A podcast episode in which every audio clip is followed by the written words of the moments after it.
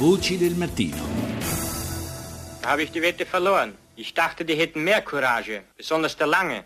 Coraggio? Fegato, dicono. Quelli conoscono soltanto il fegato alla veneziana con cipolla. E presto mangeremo anche noi quello. No, dico, cosa c'entra questo? Prego? E allora, senti un po', visto che parli così, mi te disi proprio un bel niente. Hai capito? Faccia de merda.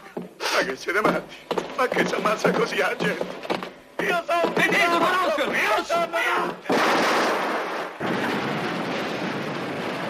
E pensare che anche stavolta, quei due lavativi, se la sono scampata. E allora avete sentito la celebre clip, forse la più famosa, eh, tratta appunto dal film La Grande Guerra di Monicelli, inutile dire appunto ricordare i protagonisti come Sordi e Gasman, ma insomma lo facciamo. E in effetti tra pochi giorni, il 29 maggio, segna- segnale- segnaliamo appunto la prima ufficiale ad Orvieto di Gioventù eh, Bruciate, ci siamo spostati in ambito teatrale, dedicata proprio alla prima guerra mondiale, proprio in coincidenza con il centenario eh, dell'ingresso in guerra del nostro paese nel terribile conflitto. Eh, lo spettacolo si terrà nella cornice del Tempio del Belvedere, uno spettacolo promosso dall'associazione Estroversi e vedrà protagonista l'attore e regista Gianluca Foresi, cui diamo il benvenuto. Buongiorno Foresi.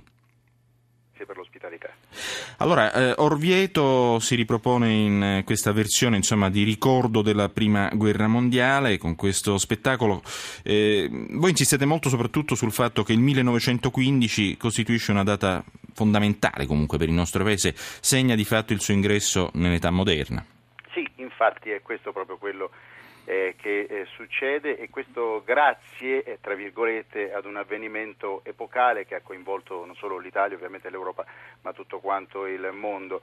Uno dei primi atti appunto è quello della tecnologia, è una guerra combattuta per la prima volta diciamo, con l'utilizzo di armi eh, nuove, eh, moderne e però non dimentichiamoci che è una guerra combattuta in primis dagli uomini, è la guerra famosa di posizione, quella combattuta nelle trincee che si dovevano gettare nella terra eh, di nessuno e andare così alla conquista del suolo nemico. Ecco, ma la cosa interessante è che al centro della vostra rappresentazione c'è la figura di un orvietano famoso, grande inviato di guerra Luigi Barzini. Sì, Luigi Barzini era un grandissimo inviato di guerra, era molto popolare all'epoca, addirittura era anche oggetto dell'interesse eh, delle, delle, donne, gli scrivevano delle lettere appassionate eh, perché lo consideravano diciamo, un, un, eroe che poteva descrivere quell'orgoglio nazionale, quell'orgoglio patrio che un pochino però cozzava con la realtà dei fatti, con quello che appunto vivevano i soldati al fronte, tant'è vero che non era molto popolare eh, fra i nostri eh, militari una frase di uno di questi, un fante, dice se trovo il barzino eh, gli sparo. Mm-hmm. Quindi insomma una sorta di contrasto tra chi vive la vita in trincea e chi invece magari ne scriveva. Era quello proprio eh, l'intento del nostro spettacolo, di mettere in relazione le due cose, eh, però sottolineando il contrasto di chi voleva magnificare le sorti eh, progressive della guerra, diciamo così, e chi invece doveva vivere la tragedia e vederla in faccia.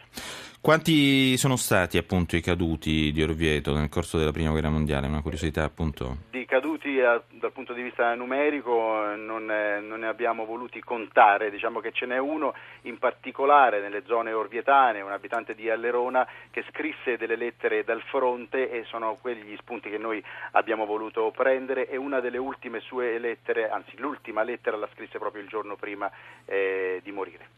Bene, grazie a Gianluca Foresi, grazie per essere stato con noi. Ricordiamo appunto autore e eh, regista e attore appunto dello spettacolo Gioventù Bruciata in onda che andrà appunto la cui prima sarà assoluta il 29 maggio ad Orvieto nell'ambito del Tempio del Belvedere.